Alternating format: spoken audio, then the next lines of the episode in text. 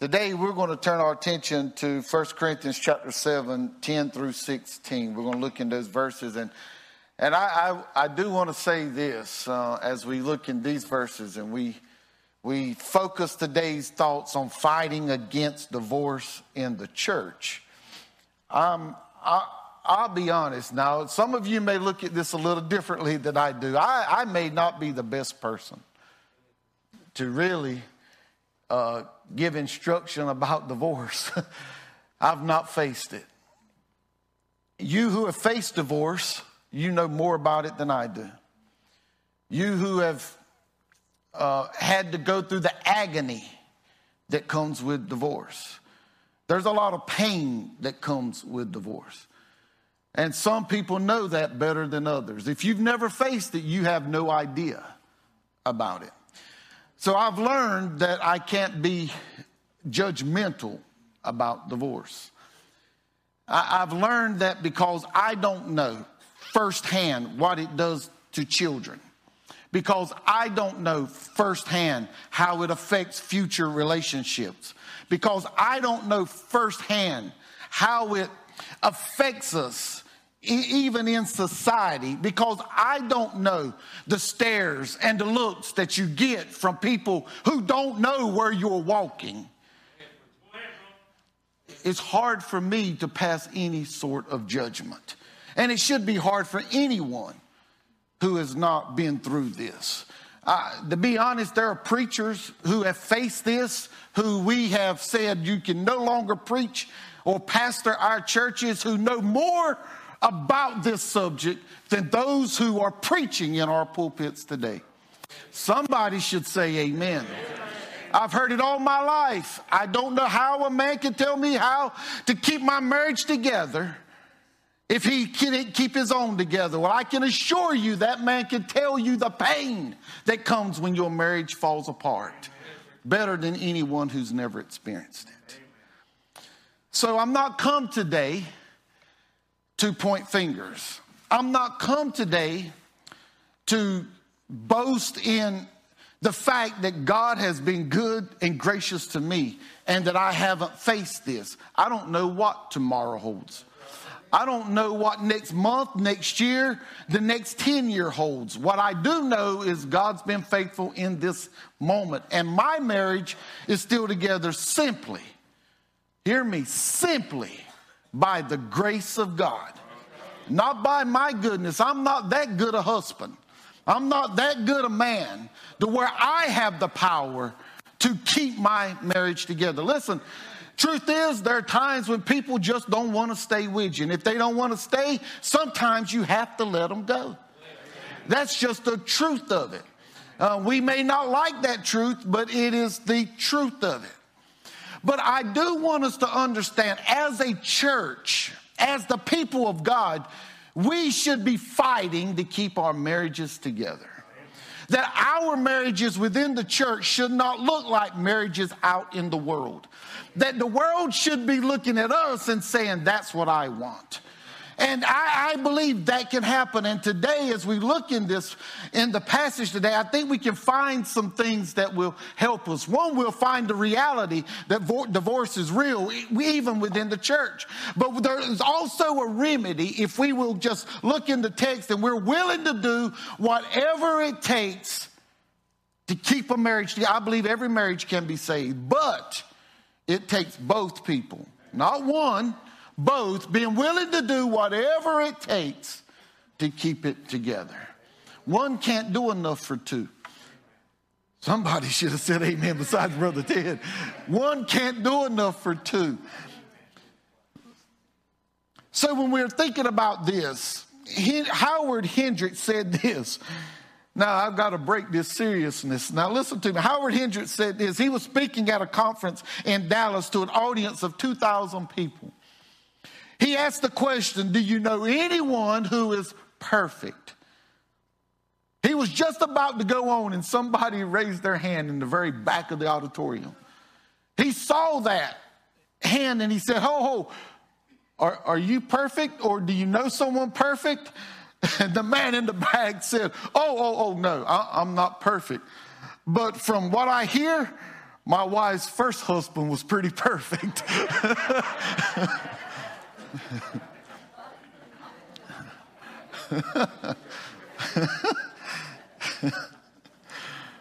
You know, the truth of that is, if you don't deal with whatever it was that caused your first divorce, it'll linger into your next marriage or relationship, and it can jeopardize that relationship.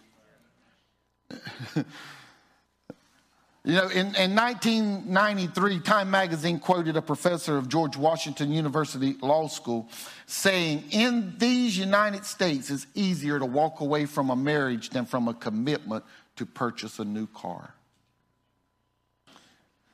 As a matter of fact, can you believe people are getting married with safety nets? yeah, they have an escape plan. Uh, they're called prenup agreements. They're already planning not to stay together for a lifetime. Mama and daddy is saying you can always come back home. That is the most ungodly thing we can tell our young people when they exit the house. You know what I was told? What many of you were told? You made your bed, now sleep in it.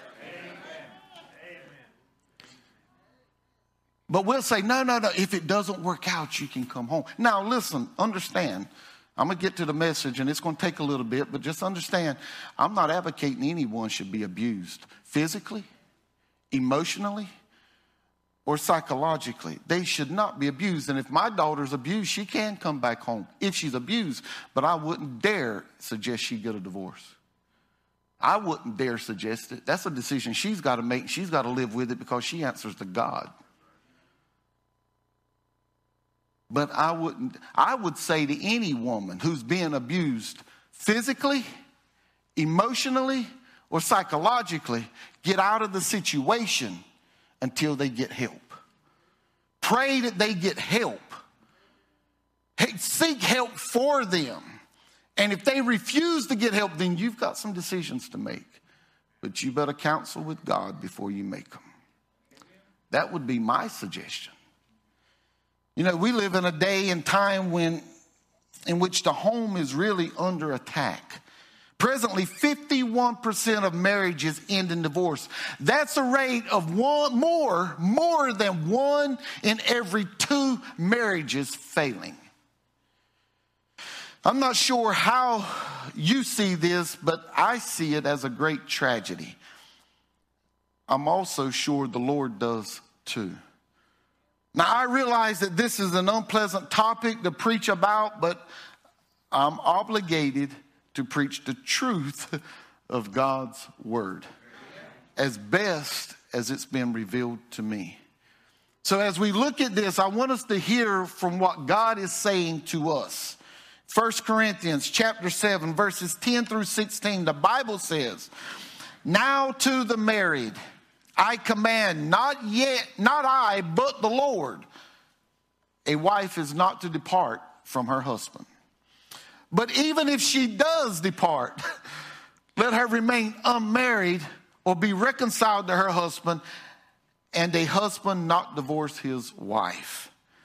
But to the rest, I, not the Lord, say, if any brother has a wife who does not believe and she is willing to live with him, let him not divorce her.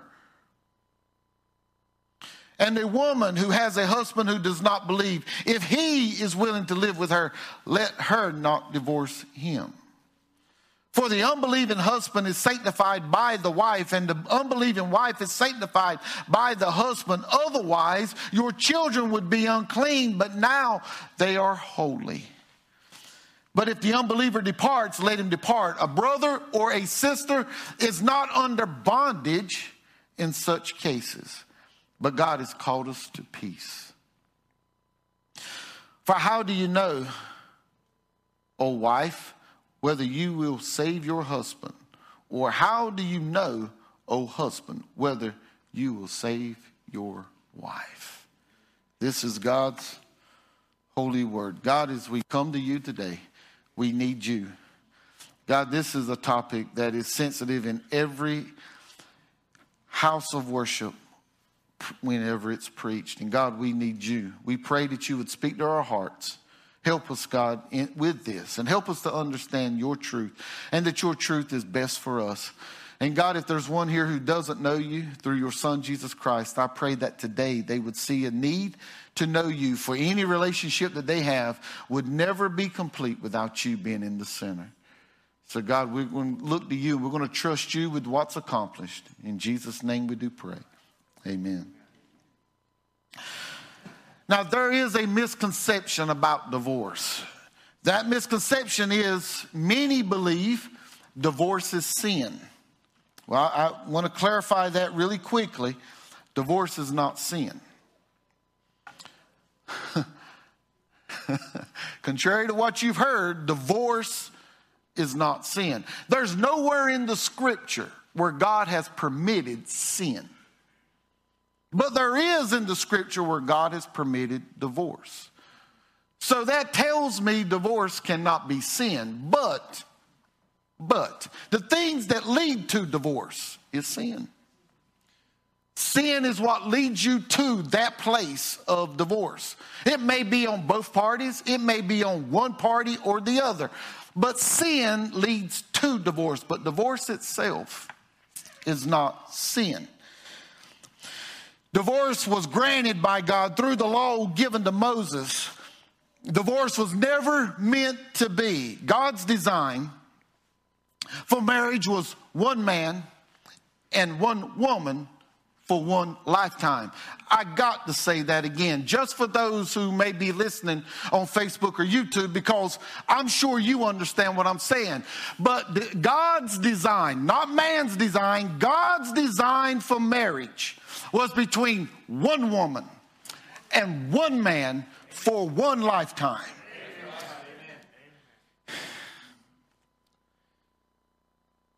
That's God's design. However, because of the hardened hearts of man, God, through his grace, granted divorce.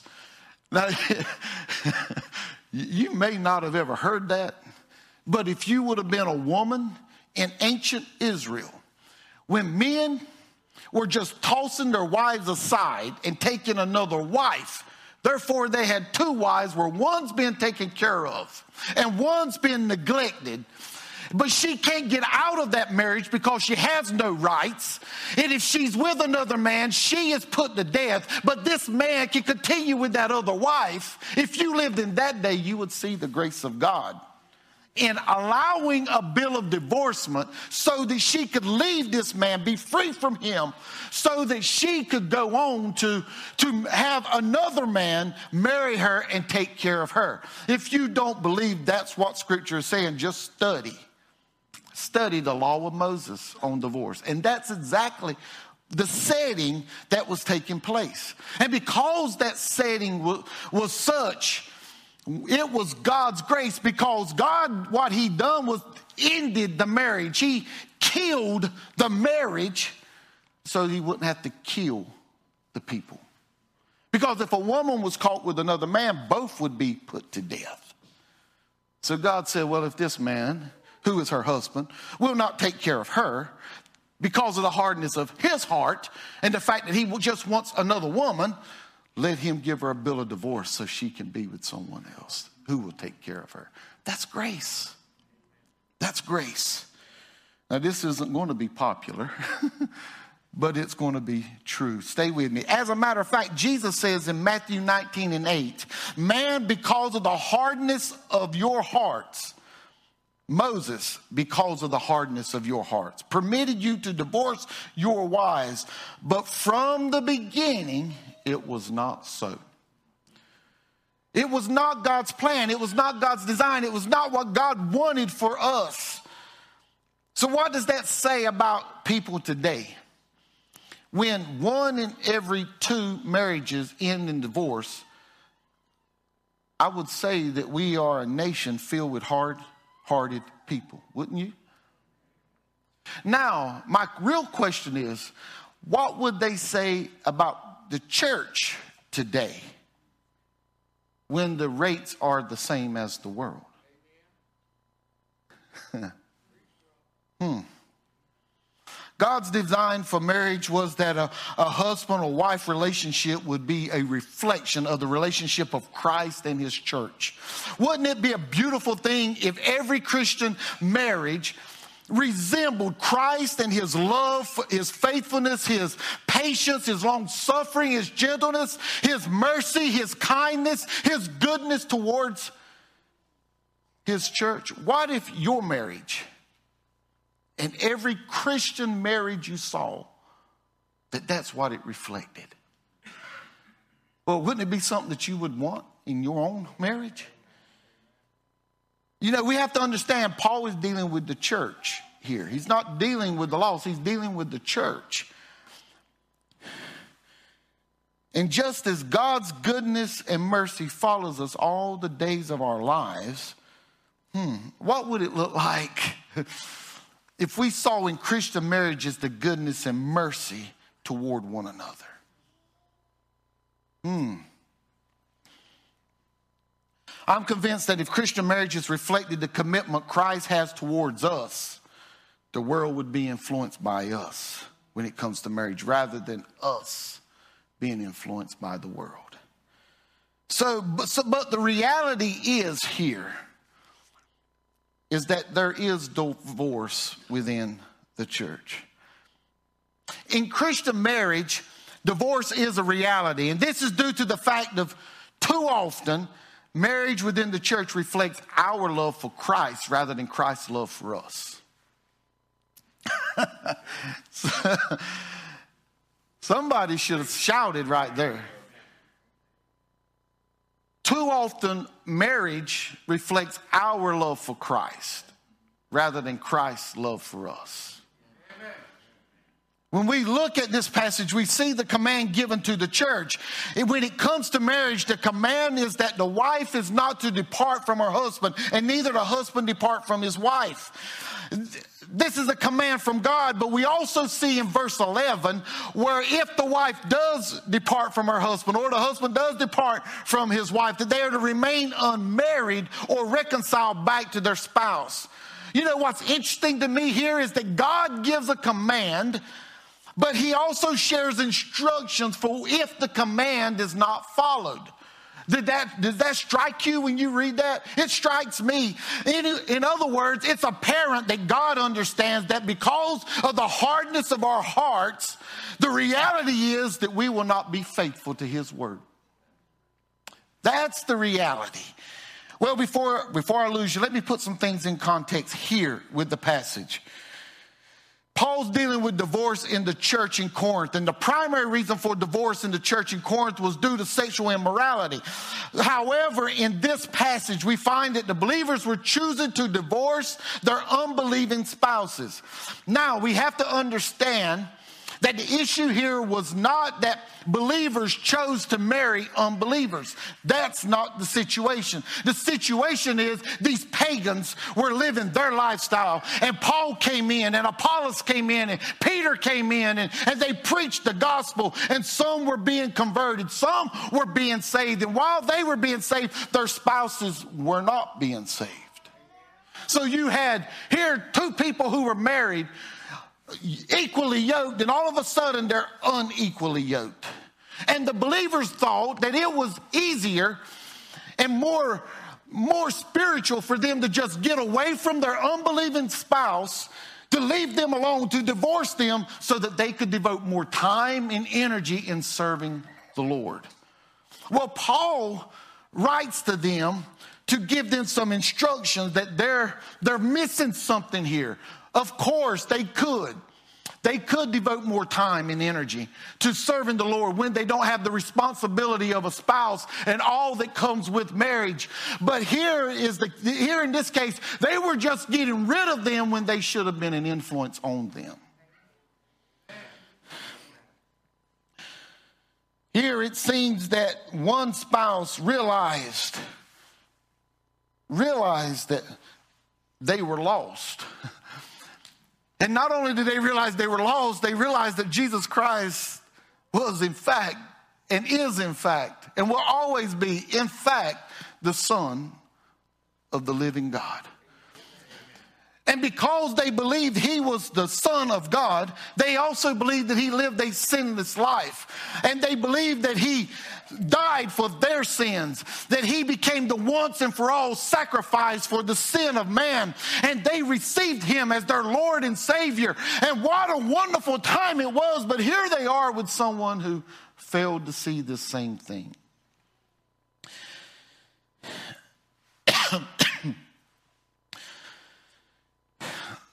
So those who had been converted from this pagan lifestyle to Christianity began to think that it was best to leave these pagans that they were living with.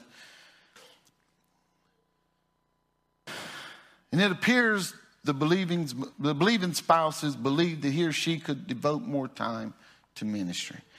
Well, can I share some real reality for us? As it pertains to today, marriage is hard. Boy, every woman should have said, Yes, it is. Should have said, Amen. Marriage is hard. To go into marriage expecting that it was going to be this happily ever after fairy tale is just naive. Once we get married and come off the honeymoon, reality really sets in.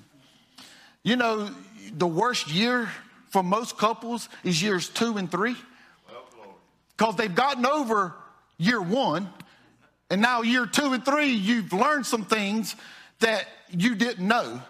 And not only have you learned things you didn't know, but some of the things that attracted you to them no longer attract you, but they annoy you. Uh, somebody understands.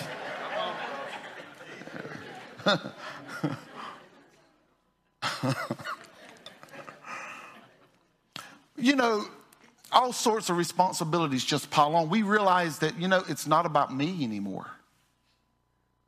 It's not what I want to do. I get to go where I want to go and I eat what I want to eat and I, I go and buy what I want to buy without considering someone else. Some of you are saying, You're crazy, preacher. I'm going to do what I want to do anyway. Well, like I said, years two and three are going to be very difficult. Yeah. You find that you're no longer your own person and just responsible for you, but you're responsible for a spouse. And not only that, guess what else comes? Mortgages come, which puts more strain on the marriage because of the responsibility for this mortgage that you've gotten. Not only that, what about children? Somewhere around the second or third year, you start to think of children or you start having children, uh, whether it's a child or that you stop at one and, or you have many children, whatever it is, you realize that this takes time and I don't get the attention I used to get. I don't get to do the things I used to do. I'm responsible for this person and, and this has to take priority over anything else. Sometimes jobs change, whether it's through promotions, whether it's changes in employers, whether it's just changes in careers. We go through a lot of changes in our lives, and while trying to navigate through marriage, we may not always feel connected to each other. We may begin to feel like we're drifting or growing apart. And when this happens, the reality is people are, are relying on their feelings rather than their commitment. We forget in those moments when our feelings start to get in the way that God doesn't care much about our feelings, He cares more about our faith. Oh, I got to give credit to preacher Jimmy Jones. I heard him say that. that. I didn't make that up. You know, we get caught up in our feelings, how I feel. Well, you know, I made a commitment to God and to this person, and I've just got to have faith that God's going to work it out.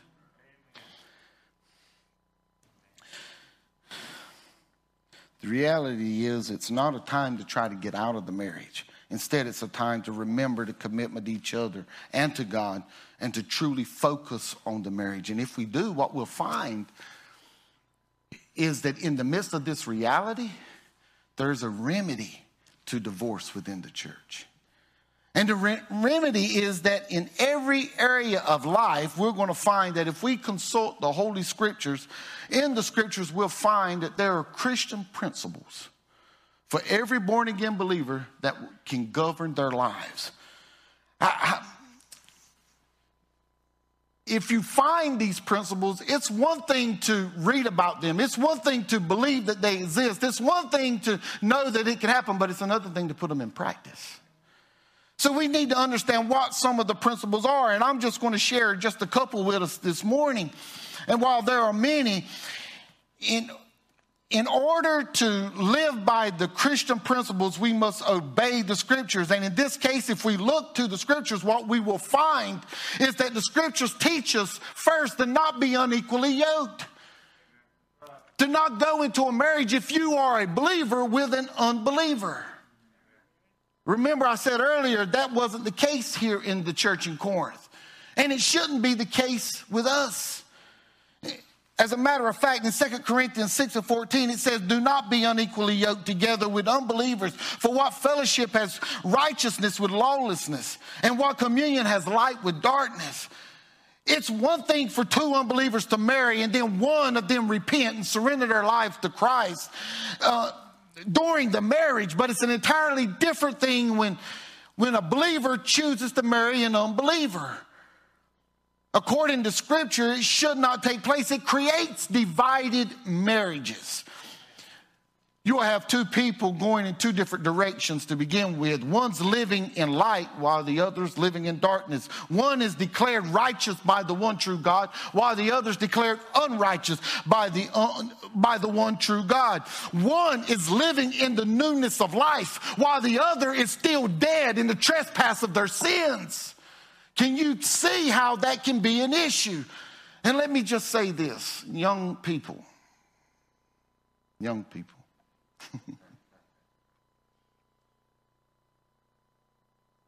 You're going to marry who you really believe is the person for you.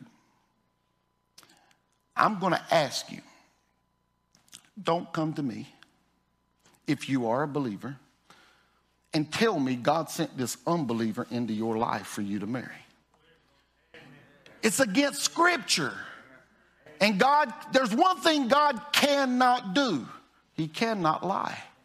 He cannot go against His word, regardless of the circumstances. And if we choose to marry someone who is unequally yoked with us, it's not because God sent them into our lives, it's because of the lust of our flesh. And we wanted them more than we wanted God's word. Oh, that's mean, isn't it?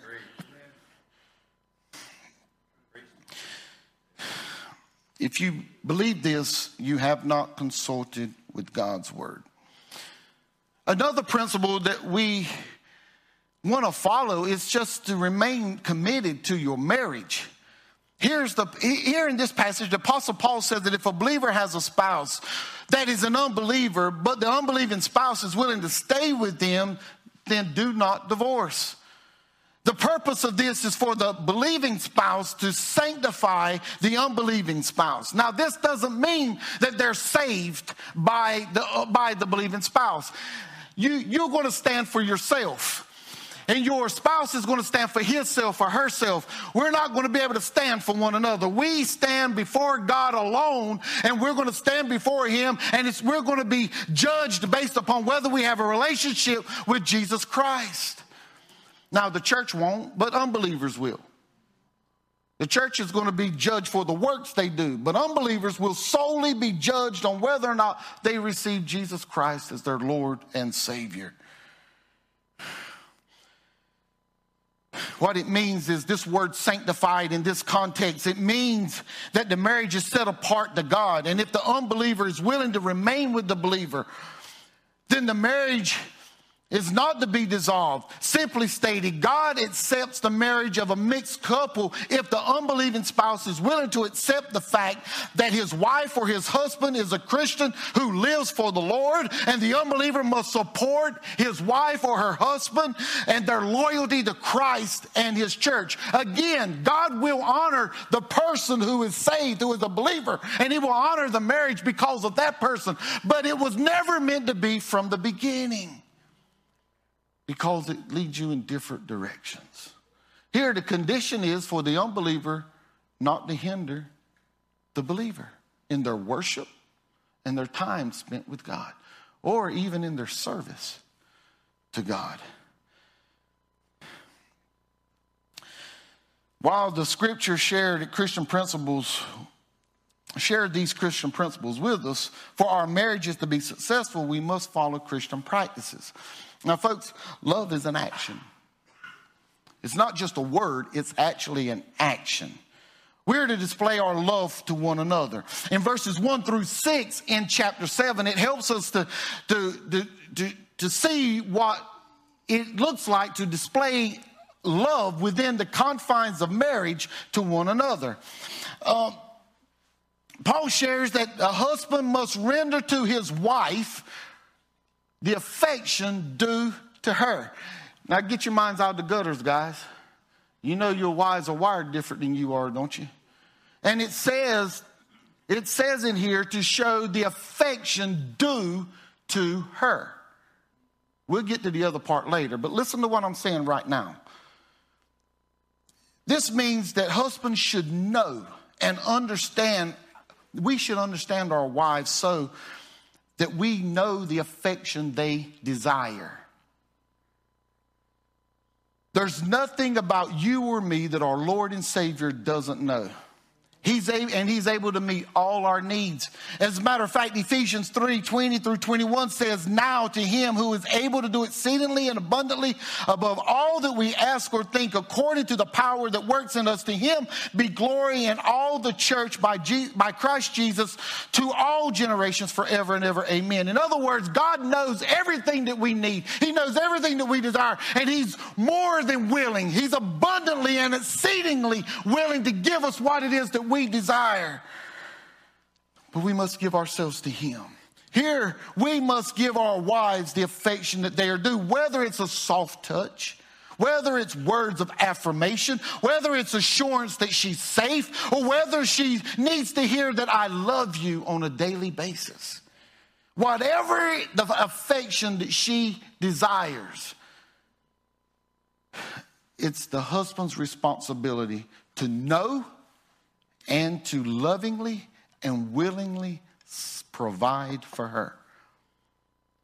Now, now there are generations, the generation of my father.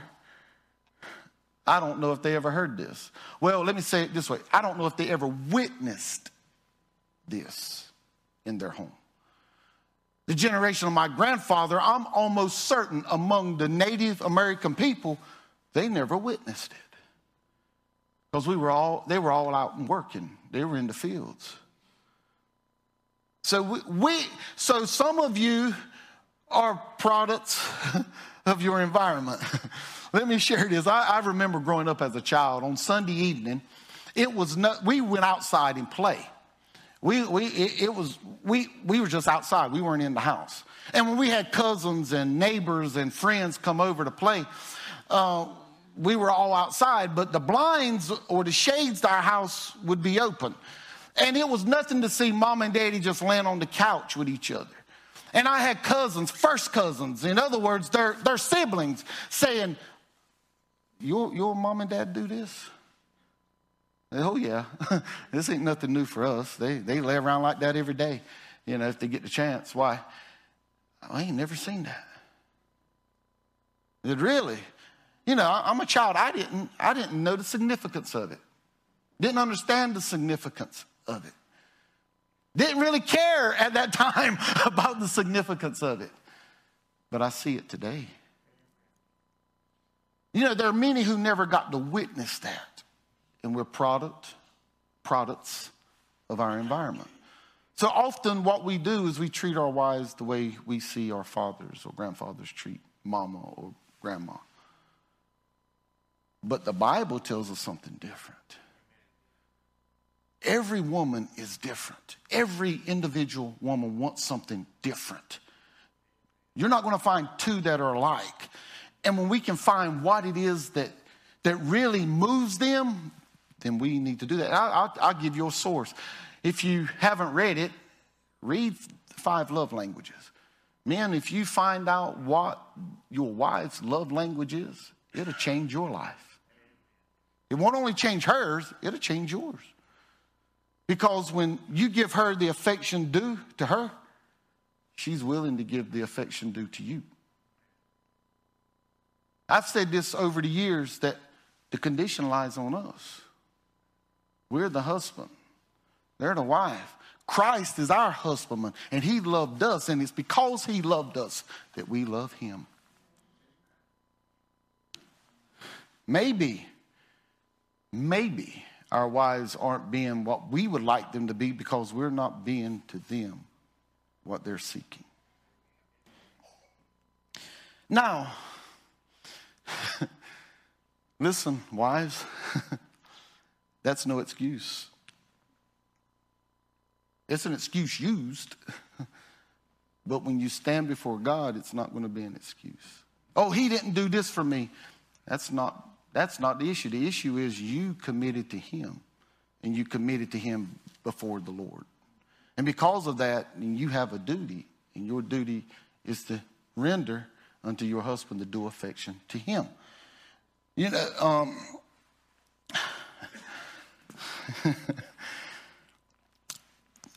During one of our winter Bible studies, Dr. Tim Chavis said that every morning before his wife goes out to work, he tells her how beautiful she is and that he loves her.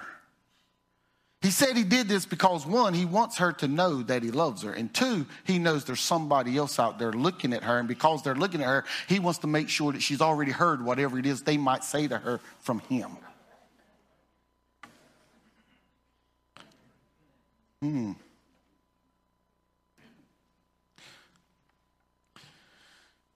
Now, all of this applies to the wives, as we said, just as it just as we know it pleases the Lord to spend time with Him in His Word and prayer, wives need to know how to please her husband. What I mean is this, men, I'm not there yet. Be, be, get your minds out of the gutter. What I mean is this she needs to know how to respect her husband. She needs to know uh, that no man, no matter who he is, wants to be disrespected in his home, who wants to be challenged before his children and before others. His wife has to be an encourager to him. She should be his biggest cheerleader. The word when he comes home, he knows there's somebody. After the world has beat him down, there's somebody who desires to lift him up. She is his helpmate, and it's up to the wife to help the husband. We need a helpmate for one reason. We can't do it all alone. We need each other, and because we need each other, the wife, the wife must help the man to become all that God would have him to be. Because we're not able to do it by ourselves. If we were, he wouldn't have given us a helpmate. The Bible teaches us here in verses four and five that you don't have the right to use your bodies against your spouse. I, I know I'd get Brother Mike's attention. Listen, in reality, once married, you give up your body to become one with your spouse. So we're not to deprive one another. And Paul even gives us the, the, reason. In verse 5, he says, So that Satan does not tempt you because of your lack of self control. The reason sexual immorality isn't such an issue in so many marriages is the lack of self control. But it is much easier to exercise self control when you're not being deprived of what's rightfully yours. Giving up, giving up in the morning. When I get up in the morning, first thing I do is, is make coffee if, if I'm up first and I drink a cup of coffee. And if I go through the day, if I'm not careful, if I get really busy, I'll, skip breakfast. That's, that's nothing. That's a normal thing for me.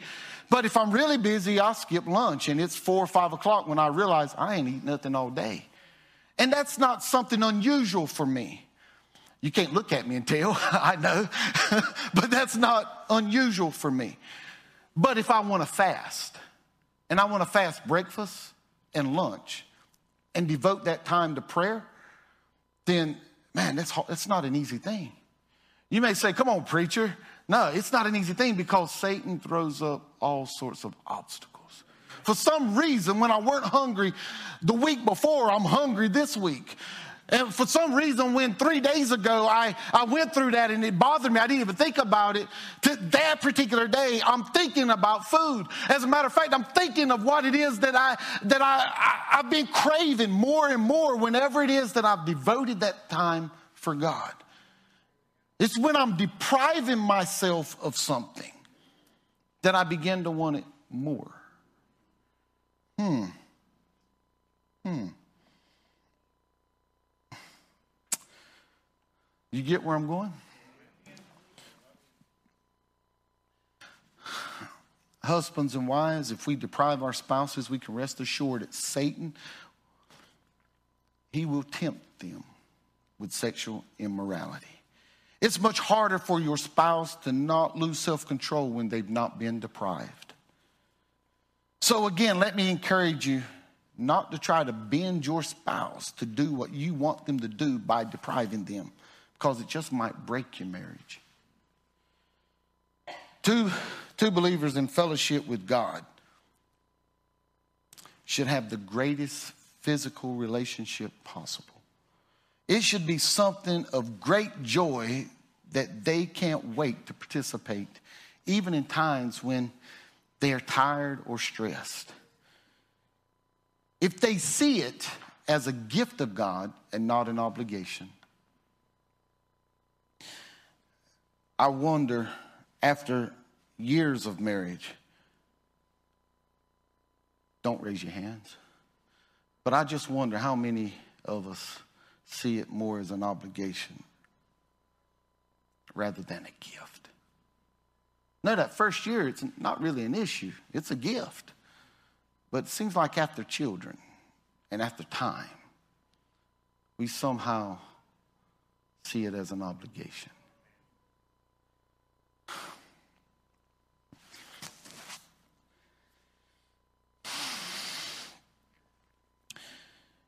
Indeed, the more we seek intimacy with God, the more we should desire to seek intimacy with our spouse. Listen, folks, this isn't a message I wanted to preach today.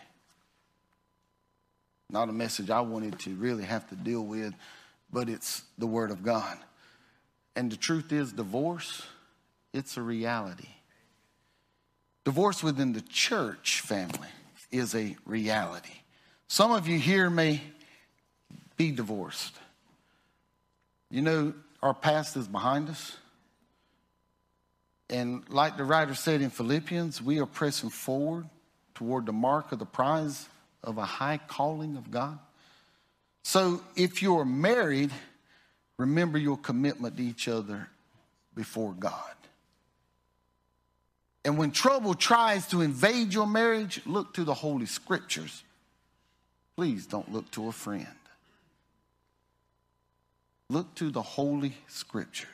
Put the Christian principles that the Scripture provides into practice. And you'll find that your marriage can be all that God has designed it to be. Now, if you're unmarried, Paul says that it is good to remain as he is, which at that moment, Paul was single. Scholars believe Paul had been married at one time or another. But in that moment, Paul was a single man. And he is saying, if you're single, remain that way. However, hmm, if you cannot exercise self control, it's better that you marry than to burn with passion. And if you do marry, let your passion burn only for your spouse.